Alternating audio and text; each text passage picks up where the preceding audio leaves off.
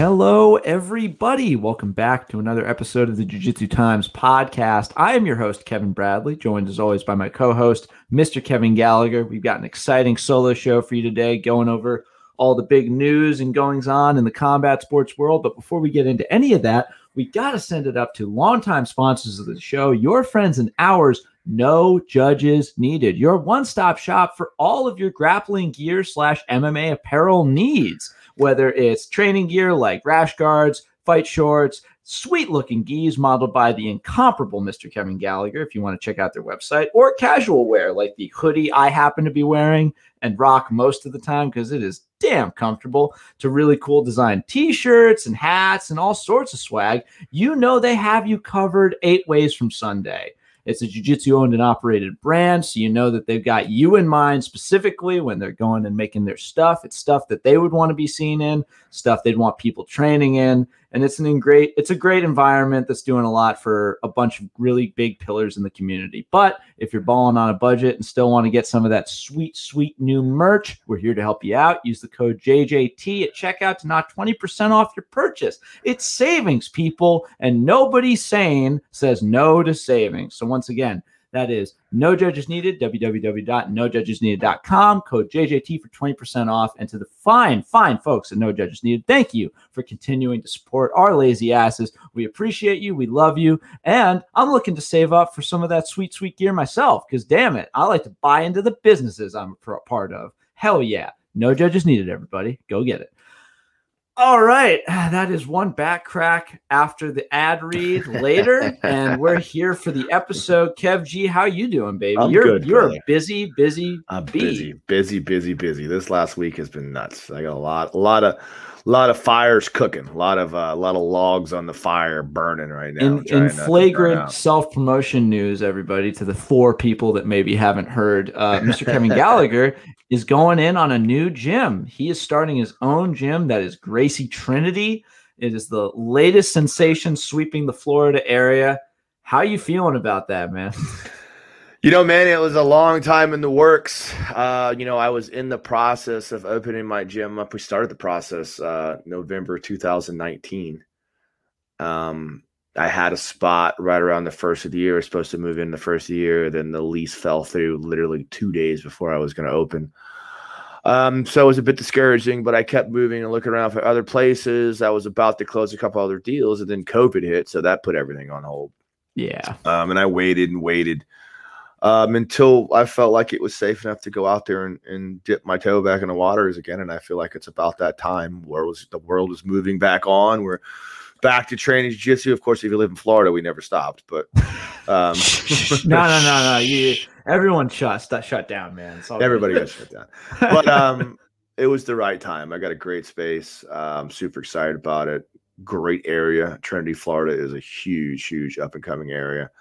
And I'm really, really excited to be in on the ground floor in that market and start my own lineage. It's a fun thing to do. have you uh have you ever promoted people or have you like have you just yeah, yeah. I, I have a couple. uh I gave a purple belt out there guy the other last belt ceremony. I got a guy that works that trains private lessons under me specifically. That's about to get his purple belt. I'll probably hand him. I'll probably he may get it this summer. I'll probably make him wait because he hasn't been training enough. This is I've got yeah, I've got. I mean, I've got. Yeah, I've, I've given people belts, stripes, that belt ceremony, stuff like that, but never had anyone that's truly my student. You know, I've I tr- I promote them in lieu of Matt Arroyo. You know, my private lessons guy. This guy, I'm going to give my purple belt. Like he he works pretty much solely with me on private lessons, so I consider him to be my purple belt, which is pretty cool. I just love for some reason other people I think of them promoting like students and it's this honorable thing that's like really reverent and respectful and it means that they've they've earned like they've they've reached a certain point. But when i imagine you promoting people i just imagine you handing out like handguns to to, to folks on the street. Like hey guy i've armed you. Go crazy. No, it's a it's a cool bond, man. You know, it's it's it's it's an honor for me equally as it as it is as an honor for the student to be able to say that I've helped them through the early phases of their jiu-jitsu life or the later phases of their jiu-jitsu life to help them get to the next point along that stage. You know, I I always think about jiu-jitsu the older I get, you know, I, I love professional jiu-jitsu. I love the IBJJF. I love all the competitions. I even love the, the concept of self-defense and martial art and all other shit like that. But I really think that the greatest part for me for jiu-jitsu is the transformation that occurs as students progress through the, you know, 10 to 12 years it takes to get your black belt. There's such a change and there's so many ways I just watch it all the time and how people discover and the journey that's, you know, to to use the cliche term it's so cool for me now on the outside looking in to be a part of watching people grow and watching people move on and understanding all the little fun little games I play with them along the way. It truly is an honor for me, equally as much as an honor for them to be able to help them along the way. So when I give somebody a belt, it's like, you know what, man, like you earn this, you deserve this. And I feel honored myself to be able to be a part of helping you attain that. I I don't want. I, obviously, we'll get to all the the news and stuff, but I, I'm interested in getting more insight into your mindset. You've been in the game so long. You've been a teacher for so long. When did you mentally get to that place where you're like, okay, I can start making moves towards my own academy? Yeah, you know, um, I've always thought about it. You know, I probably could have. People, lots of people told me I, I could have done it earlier. Um, I probably could have. I had a few other things. I had a few things I felt like I needed to do to make myself feel like I was worthy of it. You know, I, I did to compete and I won some things and made my mark, whatever the hell that means, on the jujitsu scene. Um, to build up, and then I taught for a while and Phyllis, you know, understood my own teaching process and ironed that thing out. So I did all of the legwork before I opened the gym. You know, a lot of people open their gyms up and then they kind of like learn on the job, which is fine. There's nothing wrong with that. You know, again, I probably could have very easily done that. But I'm very happy with the fact that I'm going into this now with a very comfortable understanding of running classes building students, even building some kind of a competition team, helping out with UFC fighters, you know, MMA fighters, helping get people to that next level, as well as helping people that are just the weekend warriors, family people that are just in it for the spirituality of jiu-jitsu. Um, so, you know, as far as like when I figured it out, you know, probably I, it had always been on my radar, but I'm very, I'm a very maybe it's my lack of self esteem, I'm out my lack of self worth. Sometimes who the fuck knows? However, we want to dissect that apart. But like, um, I'm very big on. I I like to be prepared, and I like to be as prepared as I possibly can, almost to a point where I'm probably over prepared in a lot of instances. But I like to really make sure that I have everything ironed out and on the line before I go out there and, uh, you know, take a chance like that.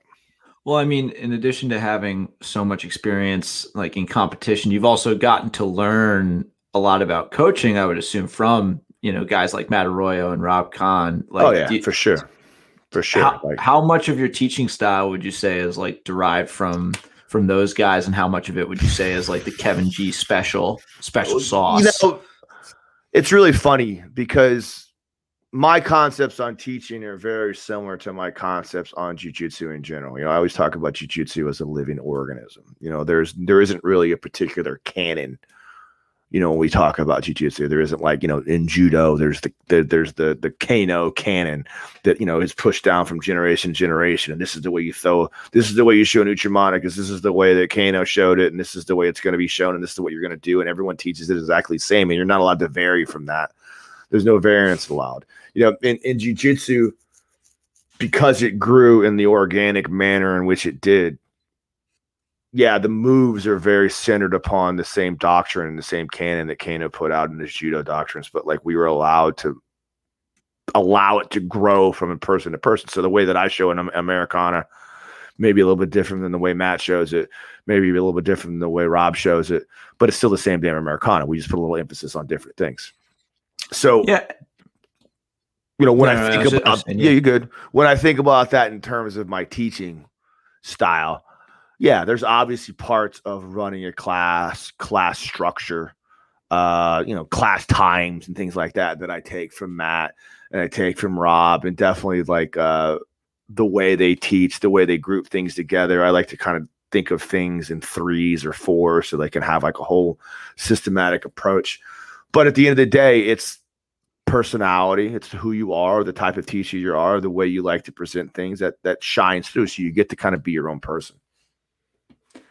Are there like in more quirky aspects? Like are there any like warm-ups that you just do not like to do at the beginning? Because i know guys that are like i hate doing like reverse shrimps i hate doing like break it's, falls. It's like, ask that because anyone that knows me knows i fucking hate warm-ups. I don't i hate I, I i teeter back and forth on cam. When i take like i have guys that take private lessons from me. We do like uh, us we do shrimps we do backwards rolls we do forward rolls we do technical stand-ups for as long as i can possibly tolerate watching you do it before I'm just over it, and we just then we just get straight into technique. Like I just, I'm, I just, I hate that shit. I hate it. Like, I hate it. I hate it. I, I, I go I meet you in person and I'm like wait a second I take your black belt and I, I scrub it with water and it's oh, and this is a purple belt you hate warm ups funny, that's funny it's funny I what I've been doing a lot lately is because you know I spend the last three years of my life really incorporating mobility and flexibility into my my workout routines. And it's i can't tell you how much better my body feels how much more productive i am how much more i can stay on the mat. Like i'm not breaking down as much. Uh, so what i do now is i spend about the first 15 minutes um, stretching. I got a little stretch routine i put my guys through. Then we do about 30 minutes to 45 minutes 30 minutes or so maybe 45 minutes of um, of technique and then we roll for about 30 45 minutes. Like to me rolling is everything. Like we could do a little technique. I like the roll technique. I always obviously like to reinforce techniques and get people thinking but it's all about application. And when we roll we get at it. Like i don't play around. You know i don't like to, i don't like these whole i hate these stupid warm-ups where you just you know, everybody's tired moving around. That's great. But you know and i guess you're kind of reinforcing some jujitsu specific movements, but I look at a lot of them like, what in the fuck are they even doing? Like a guy got a cartwheel, he's carrying him over his head, he's doing a backwards roll. And it's just like, I don't care about that. We'll stretch. I like to talk because obviously, you know, you know me, I, I need a captive audience. But then I want to get at it. Then we roll and that's it. You get on it. Time time matches. I do five, six minute matches, five or six minute matches, and we do as many as we can in 45 minutes and we get at it. My um I my worst experience with warm-ups was I, have been blessed to have like coaches that are mainly all the same with warm-ups. Like we're we're doing them to get woken up a little bit for the people that are coming to class from like sit down desk jobs, right. you know, so you need to break some stuff loose in that point. But there was this one class and I took in Pittsburgh at this gym I went to like right after I got my blue belt. And the guys there ran warm-ups like it was the the main course, right? Like, that we're here to get you exhausted. They did them like 20 minutes of warm ups, if you could believe it. Like 20 minutes. That's a that's a beast of a you time. Know, I'm not saying that's wrong. I that's and that's again that's the beauty of jujitsu. Like we there's, there's no, different like, places to do different do things. Different things. You go to Marcelo Garcia's gym in New York City, and like they they they fucking get at it during the warm up. Again, this is this is this is so to give you my structure. Marcelo Garcia's class is is is broken down into about an hour and a half session as well. So when you get in the door, you do 20 minutes of like an insane, intense warm up with all kind of crazy buddy drills, all kind of shit, and you're tired. then he teaches technique for about 20 minutes, and it's always just like, blah, blah, blah, blah, blah. okay, cool, let's go roll. And then you roll like an animal for fucking 45 minutes for an hour. So, you know, I personally, I don't see the rationale behind the warm-ups. I guess to get the guys in shape. I maybe you get them tired so that now they have to think when they're tired. I don't really know. Whatever you want to tell me is your rationale. I just don't believe in warm-ups. I don't like them. I think they're stupid. I would rather use them to reinforce some kind of technical like drilling. Use them for a um I use it for stretching now. Or I just fucking I don't know. A lot of times I was just I, before I was just sitting around doing nothing. We just start teach. I just like to teach. I just want to teach. I like. You just got a bowl of carrots. All right, guys, yeah. warm run around until you're tired. That's about it, honestly. If you really want to do a warm up, sure, go ahead, man. Go shrimp, do whatever you got to do. I'm just gonna sit over here and play with my phone. My uh, my coach Ed is in love with. Uh, there's different names for it, but he calls them bad position parties. It's like one day of the week instead of regular sparring at the end we'll just start in like different positions and then like the roll kicks off like bottom closed guard bottom half guard like back mount and it's just you got to work your way out and reset Like there's no submissions. Like you, it, you, you if you escape or or get swept, you restart. And if you get submitted by the guy in a more dominant position, then you you restart. And it's like focusing in the transitions, and so you, you can't just go for a submission, especially in the earlier belts. It's like really important to get that message across that this is more than like the rear naked chokes and the cross collar chokes and all the flashy stuff. Um, yeah, but shout out to shout out to Boogie we, who just does we, an hour of, yeah, of EVI overtime drills. you know, I again up to your up to your discretion. I know so many different teachers that have so many different ways of doing things. I personally just don't care about that. I don't. That's that's a little bit of Rob Kahn in me. It comes kind of like the way they used to do it at Gracie, because you can remember some of the old school conversations they had with uh, with Drysdale. Like technique was like we didn't fuck you didn't even have technique. You just showed up and rolled. It was just a bunch of guys talking trash, and you know maybe while you were rolling, every every class was almost like a was was almost a uh, an open mat. Then you yeah. kind of just discuss as you were going. You got to build things here and there. No, I don't. I think that's a little bit too extreme. I mean, uh, in those early days of jujitsu, it wasn't like one guy has like, especially in places that had that were schools run by blue belts, just because you didn't have time to train someone up to brown or black belt all the time. You had right. to send them out when they knew just enough to train other people. And it was more like we're all banging rocks together in the room trying to figure out this shit together and like maybe one guy has a little bit of a leg up and like that he knows I got to rub him and then make a spark happen and that no one else knows that. shout yeah. out to Rob, Rob Kahn being old. Rod, he is old, man. He's oh, yeah. always been around for a long, long time, man. I just like like the 90s, man, 94, 95, that dude started training. It's just crazy to think about. Before that. I was even born. I like know, this, it's crazy to think about that. It's crazy. Man. He was teaching at a school in the 90s. Like, yeah, he had a school he taught at in like 98, 97. This is crazy. Yeah, and I think it's in that spirit of talking about older dudes, like the legends of the sport, that we unfortunately got to talk about. Uh, a recent event that occurred with one Demetrious Mighty Mouse Johnson suffering the first stoppage loss of his entire MMA career to one uh, Adriano uh, Moraes uh, at one championship. Um, he was one of those like Mighty Mouse is one of those guys that I think will never get the shine that he deserves just because of a the division he fought in, b the way at which he he dominated that division, and you know another number of other factors like the marketability, his tra- like he wasn't trash talking. He was literally there to just do a job, and he did it better than anybody else for a very long time. Uh, what what opinions do you have on Mighty Mouse before we get into? Yeah, I mean, gritty? I 100% agree with you. Like I I think that Mighty Mouse doesn't get the credit. Now again, we can also we can say a lot we want, but uh, he got beat. You know, he got beat by freaking Cejudo. So like you know like in a in a what to many is the most controversial win of Cejudo's career, just because yeah. there were a lot of people that had that split decision going the other we'll way. We'll put that asterisk on that for yeah. sure.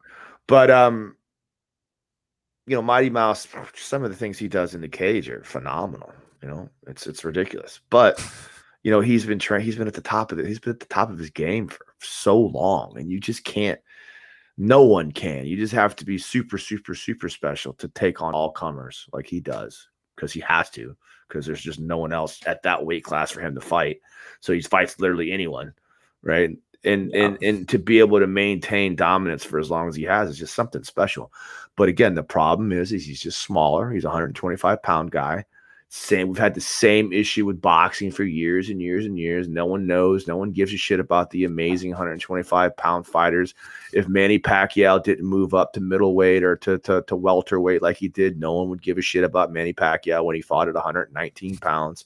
You know, it just doesn't get the same allure because you think of yourself, wow, that's awesome but he's only 119 pounds, 125 pounds, 120 pounds. It's sucks, but there's the person being like taller than that and larger than that person there even though it's a stupid thought they still think oh that little guy like right. he's the king of the little guys but i'm a regular guy i could beat him up or i could like be fine if he he tried to step to me like it doesn't Was have that, that, same mythicality as like the baddest man on the planet being the UFC no, yeah champion. exactly exactly it's weird too like it's there's an oddity to they used to be the heavyweight you know champion boxing champion of the world was the baddest dude on the planet and he had that kind of like allure it's weird you don't think of Stipe as the baddest man on the planet you don't think of uh, you know Francis Ngannou as the baddest guy on the planet it's just a different dynamic in MMA than it is in in, in boxing. well, I think historic like like to to that point, I don't know if I necessarily think of like someone like Tyson Fury as the the baddest man on the planet, simply because I know that there's a whole aspect of right. fighting that he's, not, he's not, interested in. Right, yeah, no, yeah, I, I and that's fine. I think that that the that title, the moniker "baddest man on the planet," I think it it was just a product of its time. But to kind of to to kind of prove the point and to kind of make it you know make it real like yeah maybe Tyson Fury knows nothing about jujitsu and you know and, and isn't as skilled as Demetrious Johnson is, but like you really think Demetrious Johnson's going to beat Tyson Fury in a fight? like no matter um, what stop, you know, no uh, matter what stop, nah. I it's cute to it's cute to think that, Kev. Good well, good luck here's the thing, like now. it would it would look ridiculous. The way he would have to win would look ridiculous. Right but I I do think it is possible. I think that it is entirely possible, specifically because he Tyson Fury can't sprawl. If if he gets low enough and you know gets that single, this is this, I know I sound stupid. You, you, you, know how big Tyson Fury is, though, right? You know, you know he's like six eight. He walks around about three hundred pounds. It'd be nice. To, it's in a perfect world. Yes, that's it's the same kind of conversation when we talk about when we talk about jujitsu. The strength doesn't matter, and like you know that CrossFit dude. What's good? What's the good of your bench press if I'm choking you out? That's like it's super yeah. cute. But good luck, blue belt. You know, 130 pound blue belt getting to that 220 pound freaking uh, Uber athlete. It's back. You know, and good good luck with that. I, I hope yeah. it works out. I think that I I also hate that whole that mentality that existed like in early 2000s like late 90s of like MMA versus boxing just because it it felt like it was necessary for the sport to grow. Like we have to talk shit about the established like best combat sport in the world in order to, you know, eke out a place for ourselves and make it make it more viable. But now it just seems silly. It's like apples and oranges. Like yeah, no... it's not even. It's it's it's now we we're very well. Like if you had two, you know, you take the the 155 pound uh, boxing champion in the world and you put him against the 155 pound you know UFC fighter in the world, yeah, the boxing guy's you know has a chance maybe if he can elude him and, and punch him in the face, but he's going to get taken down and murdered if he doesn't know any takedown skills. He doesn't know any jiu-jitsu. Yeah, you know, it's just it's facts are facts. You know, it's it's a very it's a different skill set. Just the same way that you know I love Conor McGregor fans, and I, you know, really believe in every one of you guys, but don't get it twisted and think that freaking uh uh what is what the what the hell is his name? Uh Mar Mar Shave uh, Mayweather. Mayweather. Mayweather. Mayweather. Floyd Mayweather didn't, you know, dominate every single second of his fight with Conor McGregor. Well, Maybe Conor got lucky with one uppercut, and Floyd quickly was like, "Oh, that's super cute." Guess there's people that, that say he won. There's like a consensus that he won some rounds unofficially on the scorecards, right. just because people they no one really had him winning a round, but there's some people that are like, "No, he won. He got some shots in," and I'm like. Well, there's also he like. Can we that, have an asterisk though? Because like it's obvious Floyd's like the longer this goes on, you know, the the the more of a a, a statement will be when I decide and well, there's also what he did. He decided. He literally decided yeah, to decide, end the fight. I think I'm going to beat him now. There's also some people that think that Conor McGregor will, will knock out Jon Jones. So you know, so like there's there's those people. Man, I'm not one of those. I don't like those fans that are like, I'm better than casuals, like those casual like Brendan Schaub acolytes that have like the, the loser takes. But honestly, yeah, sometimes I am that guy.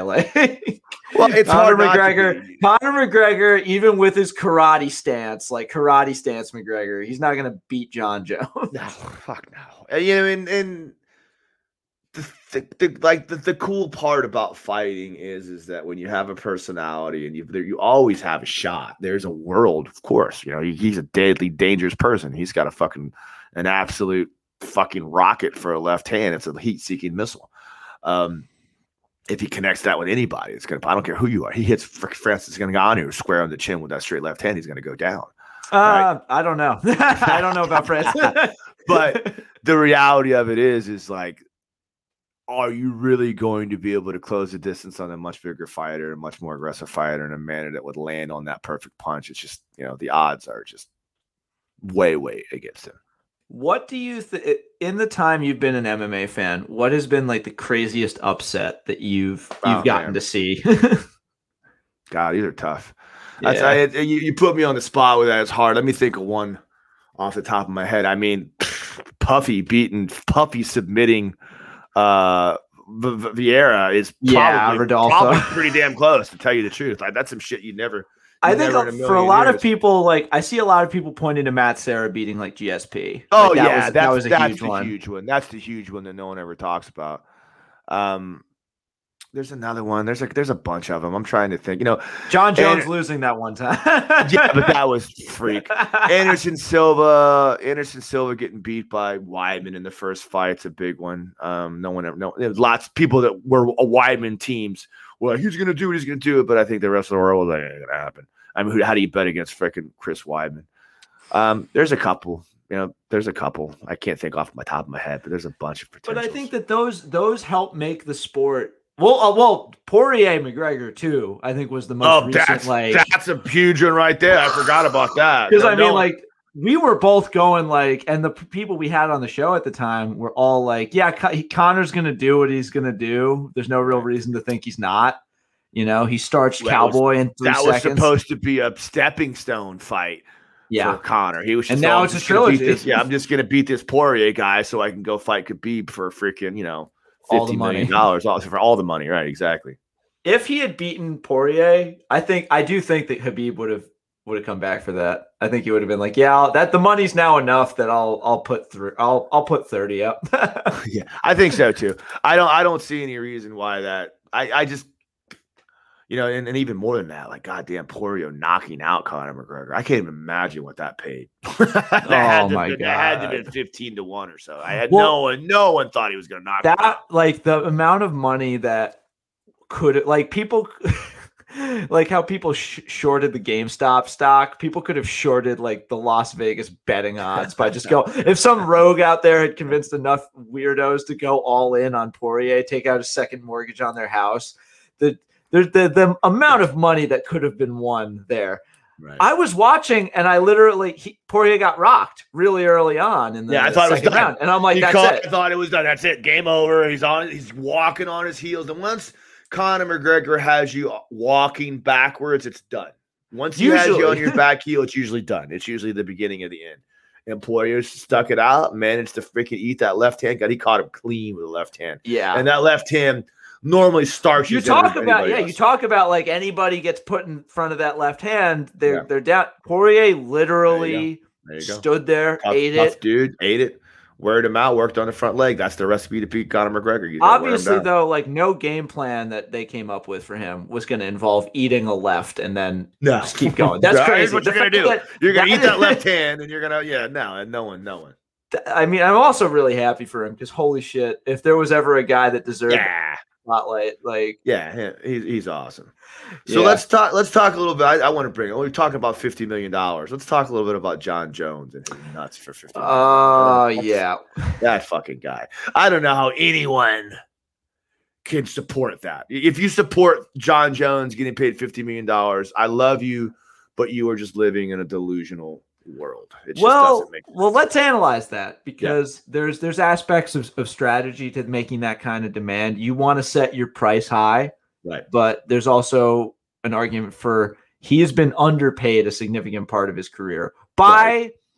his own actions, partially, but also UFC is not looking to pay him a certain amount of money, which I think you could argue is bad.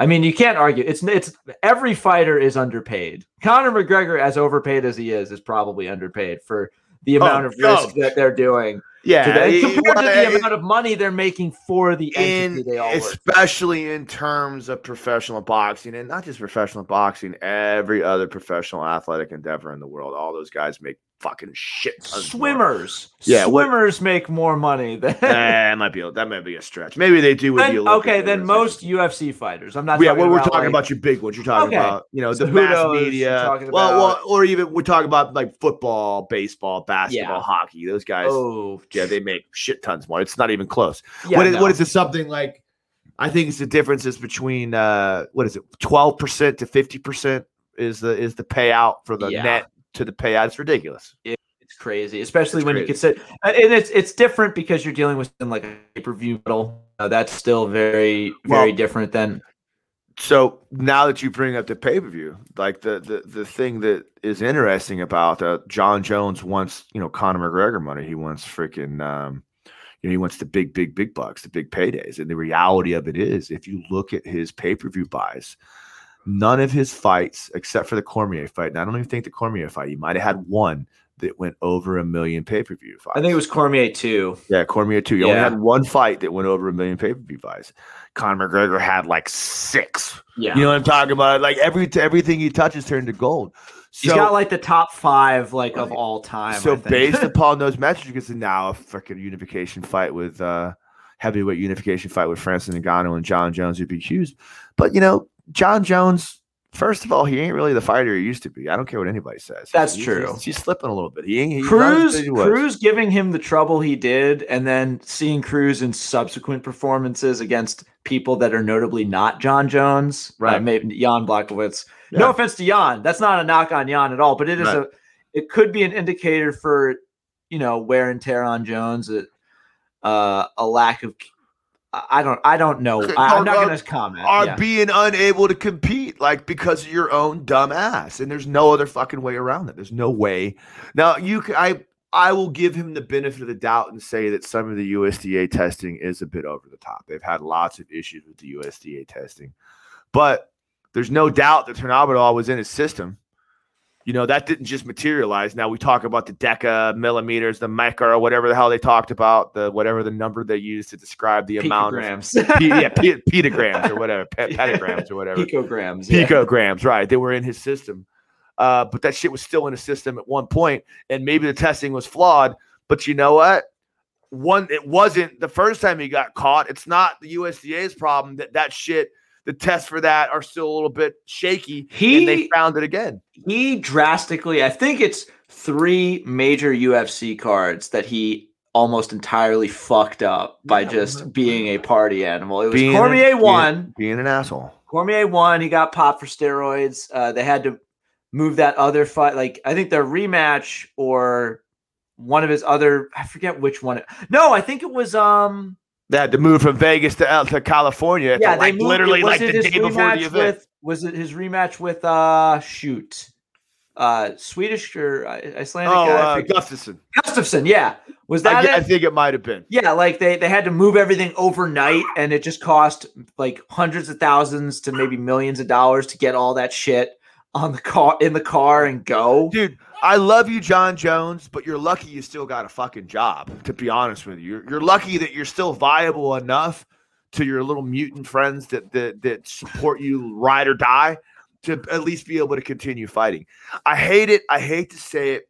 Every time I see Jon Jones and every time I listen to him talk and every time I speak to him, I cannot get past the point of the obscene lack of personal character that keeps him from being able to move forward. And the way I rationalize is that he's never once he cried crocodile tears. I've I've been around this shit long enough. I've been around fucking junkies and drug addicts and less than freaking like honorable people for a while, man. I I know that side of life.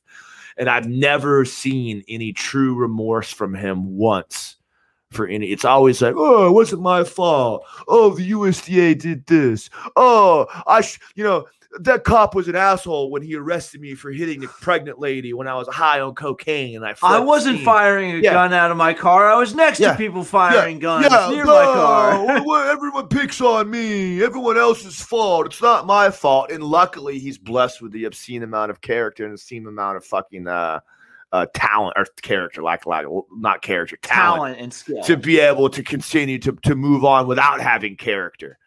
But you don't get to keep working. That's the one thing that disgusts me the most. and it's the unfortunate side effect of athletics in general. It's one of the one of the few, maybe not one of the few. I guess there's other areas where as long as you're talented enough, it's so amazing how quickly people forget what a piece of shit you are.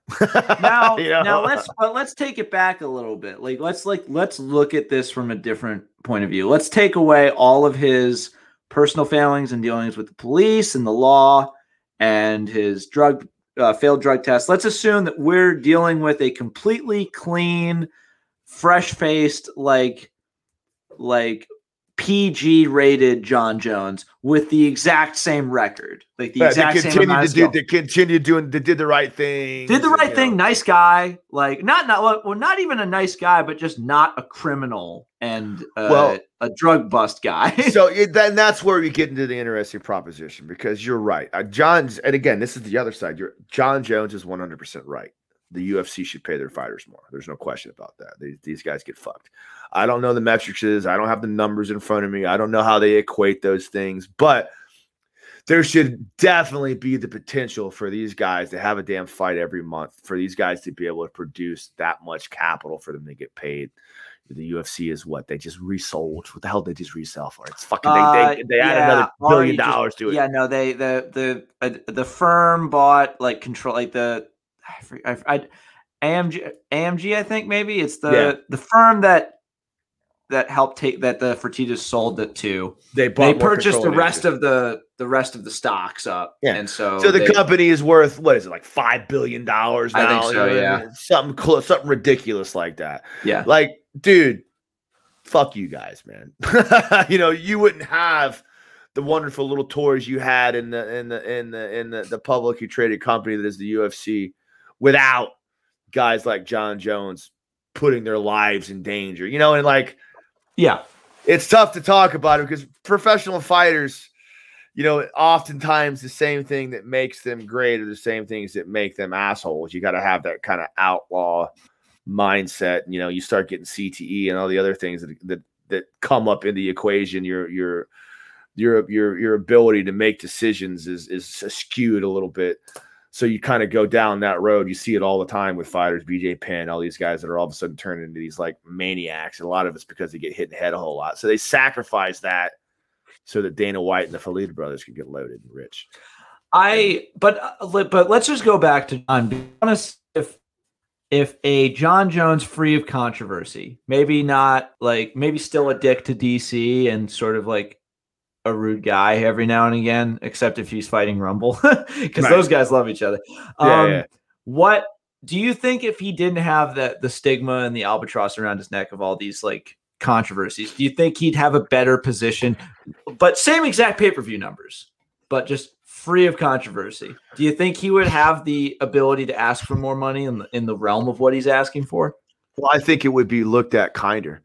Um, yeah, I think if you, you know, perfect example is GSP. GSP is harped and harped and harped, and GSP does whatever the hell he wants to do. If he's not getting paid, he don't fight. He don't care. He's talked for years that you know Dana White and the establishment, management establishment of the UFC underpays their guys. They don't take care of their fighters, and that's one of the reasons why he dropped out. He decided he didn't want to fight anymore because it's you know fuck these guys. He didn't want to be a part of that system anymore. Um, so like you get to have the moral high ground when you're moral. that's why it's called the moral high ground. Um, you know when when you have all of these murky, questionable things. Maybe they're not related. You know, maybe you could point the finger and say this guy did this, this guy did that. But the reality of it is, it's fuel to those that are trying to deter you. That's why it's so important to have integrity, character. That's what drew. That's what really builds and breeds champions for the long haul.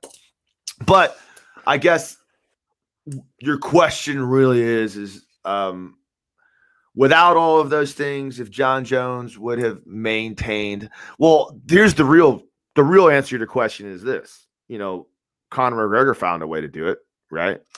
Because Conor and McGregor, he did, he did a few things that are are like flat out worse than what Jon did, but he never did anything to compromise his ability to fight and that's the biggest thing. John Conor McGregor maintained viability throughout the course of his career, where Jon Jones was constantly going through gaps, constantly putting the organization in jeopardy because he's an asshole. How long was Why he banned? do you repay that?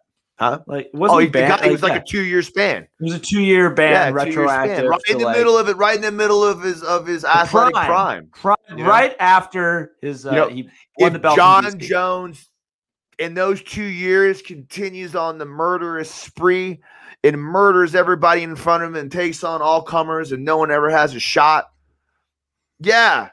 Now we talk about the fifty million dollars, and or I think that he we- earns it just selling pay per view points. He doesn't. Oh, even need the exactly. Because if, if he has though that gap of time to build out a, a bit better resume of just more defenses of that title, because that was the thing is like right after that win, everyone was so happy for him because it's like, oh, this guy came back. He suffered, he made mistakes, and he did the he trained and he got back to center, and now he's good. Now we're gonna see the the new career of Jon Jones, the new beginning, and then that was all just stopped. yeah, Like Yeah, I mean, I that's that's that's what happens.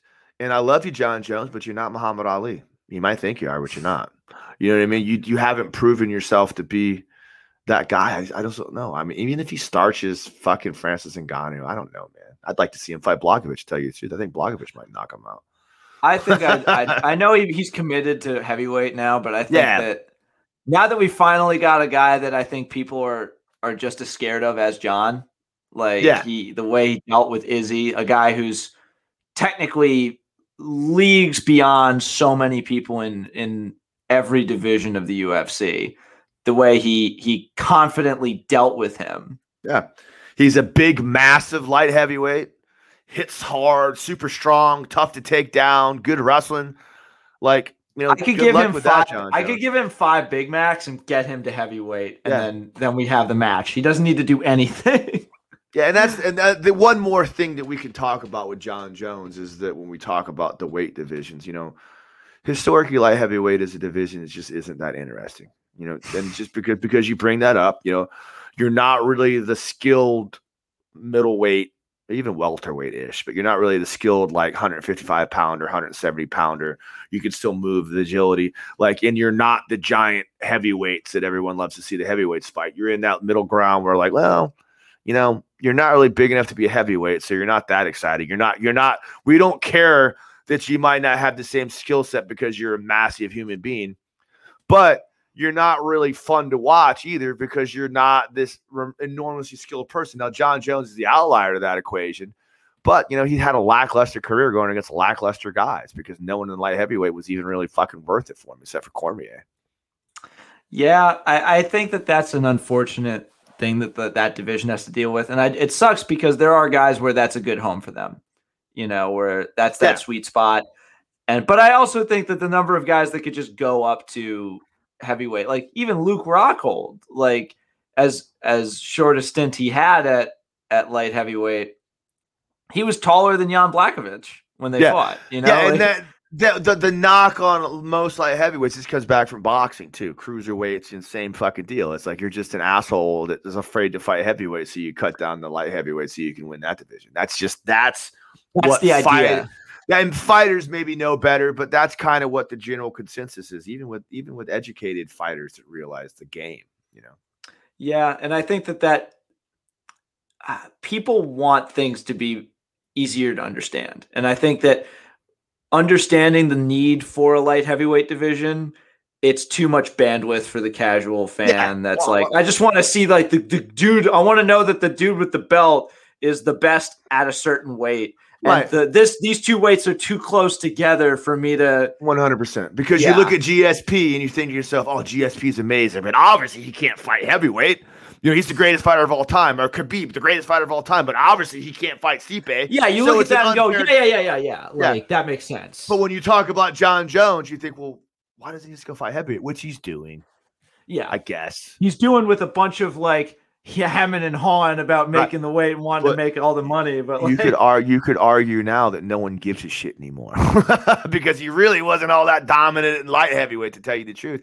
And he fought like what fucked him was Ngannou beating Stipe because Stipe is the head and shoulders like king of the UFC division. You know, Jon Jones versus Stipe, I really believe has a more historic fighting metric than Jon Jones fighting Francis Ngannou simply because Francis Ngannou doesn't have to prove. I don't think. Jon should get to just go for the belt. I really think that that would make you should either. I everything a lot better. You give me if he beats Stipe, I think you could That's make more of that. I what I like- And one, it would give Stipe a great chance to end his career on what could be the most important victory of all time. Like beat the first guy to really truly beat Jon Jones. But that's Like- when we start talking about what the you know Bushido code of fighting versus the reality of the business side of boxing is. And the better business fight is put Jon Jones in the mix. Sorry, Stipe, you were great. Now beat it. We got somebody new, which Yeah. really sucks because I think Stipe should get an automatic rematch. I just think he should. But that's oh yeah, the there's a UFC works. trilogy there. That's a great trilogy. That and does. That's that- not how the UFC works unless you're Conor McGregor, Yeah. fucking Khabib, or fucking. Uh, But you know what? What I don't like is the number of people saying that Jon Jones needs to fight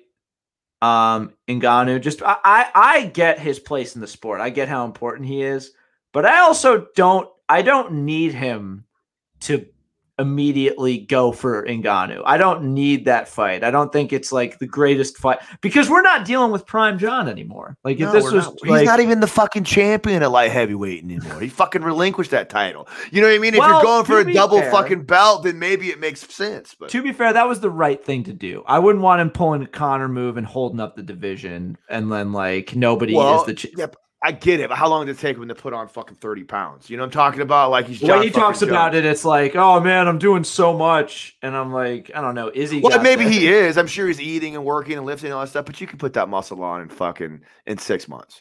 Yeah, knowing you got a heavyweight fight coming up. It's still it still keep your fucking heavyweight title, or still keep your light heavyweight title.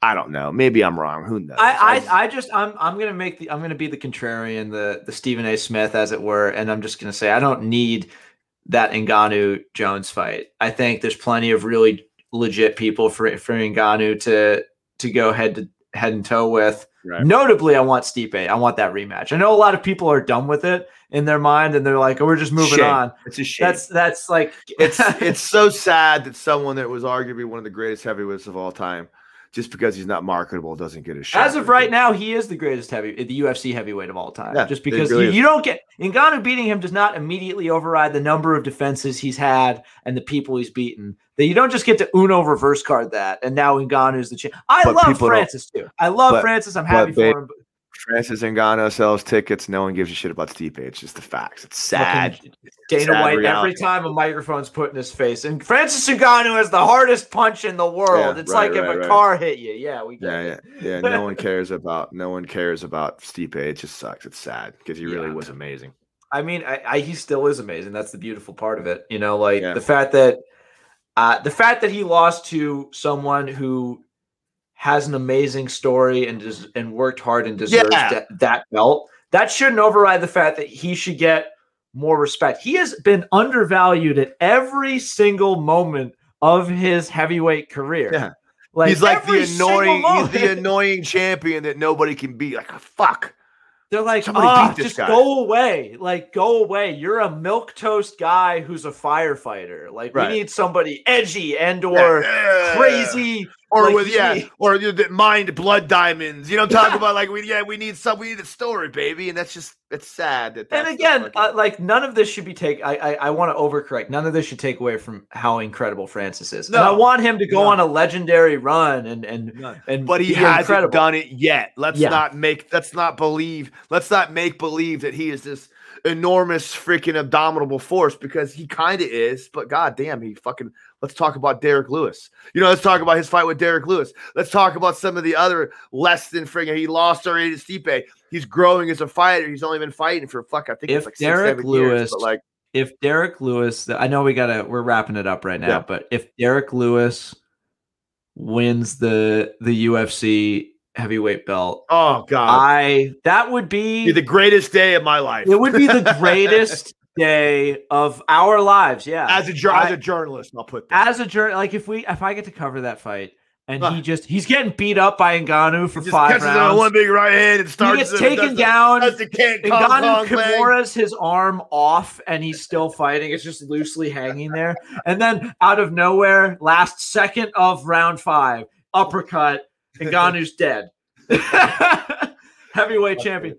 Ngannou is maybe the craziest, like, absurd fighter that either of us have ever seen, and just the way he wins. Like we second episode of this show, jujitsu doesn't work, at y'all. Derrick Lewis proved it. Yeah. He he got Kimura by a sambo master, and he Yeah. still just ended up standing up and winning the fight. It's, Amer- it's. Americana, I think. It Oh no, Americana, right, right, right. Because it was uh he was on top. Yeah. That's right. That's right. Oh man. All right. Well, I I'm done. I got that was it for me. You got anything anything else, Kev? Nah, man, just uh, you know, I love our solo shows. I love talking. so- so- so I get, I get to talk. I get to be the star. I love that. oh yeah. Well, in, in, in that in that uh in that spirit, everybody that's in the Florida area looking to get a, a an incredible injection of jujitsu into their lives, uh, please go and check Gracie Trinity opening soon. Uh, any more details on that you want to share? yeah, Like- Cen- Central Florida. We're probably looking at a June opening. Um, I'm still trying to figure out my kids' coach and get all those things lined up, but I think I got somebody coming in pretty solid.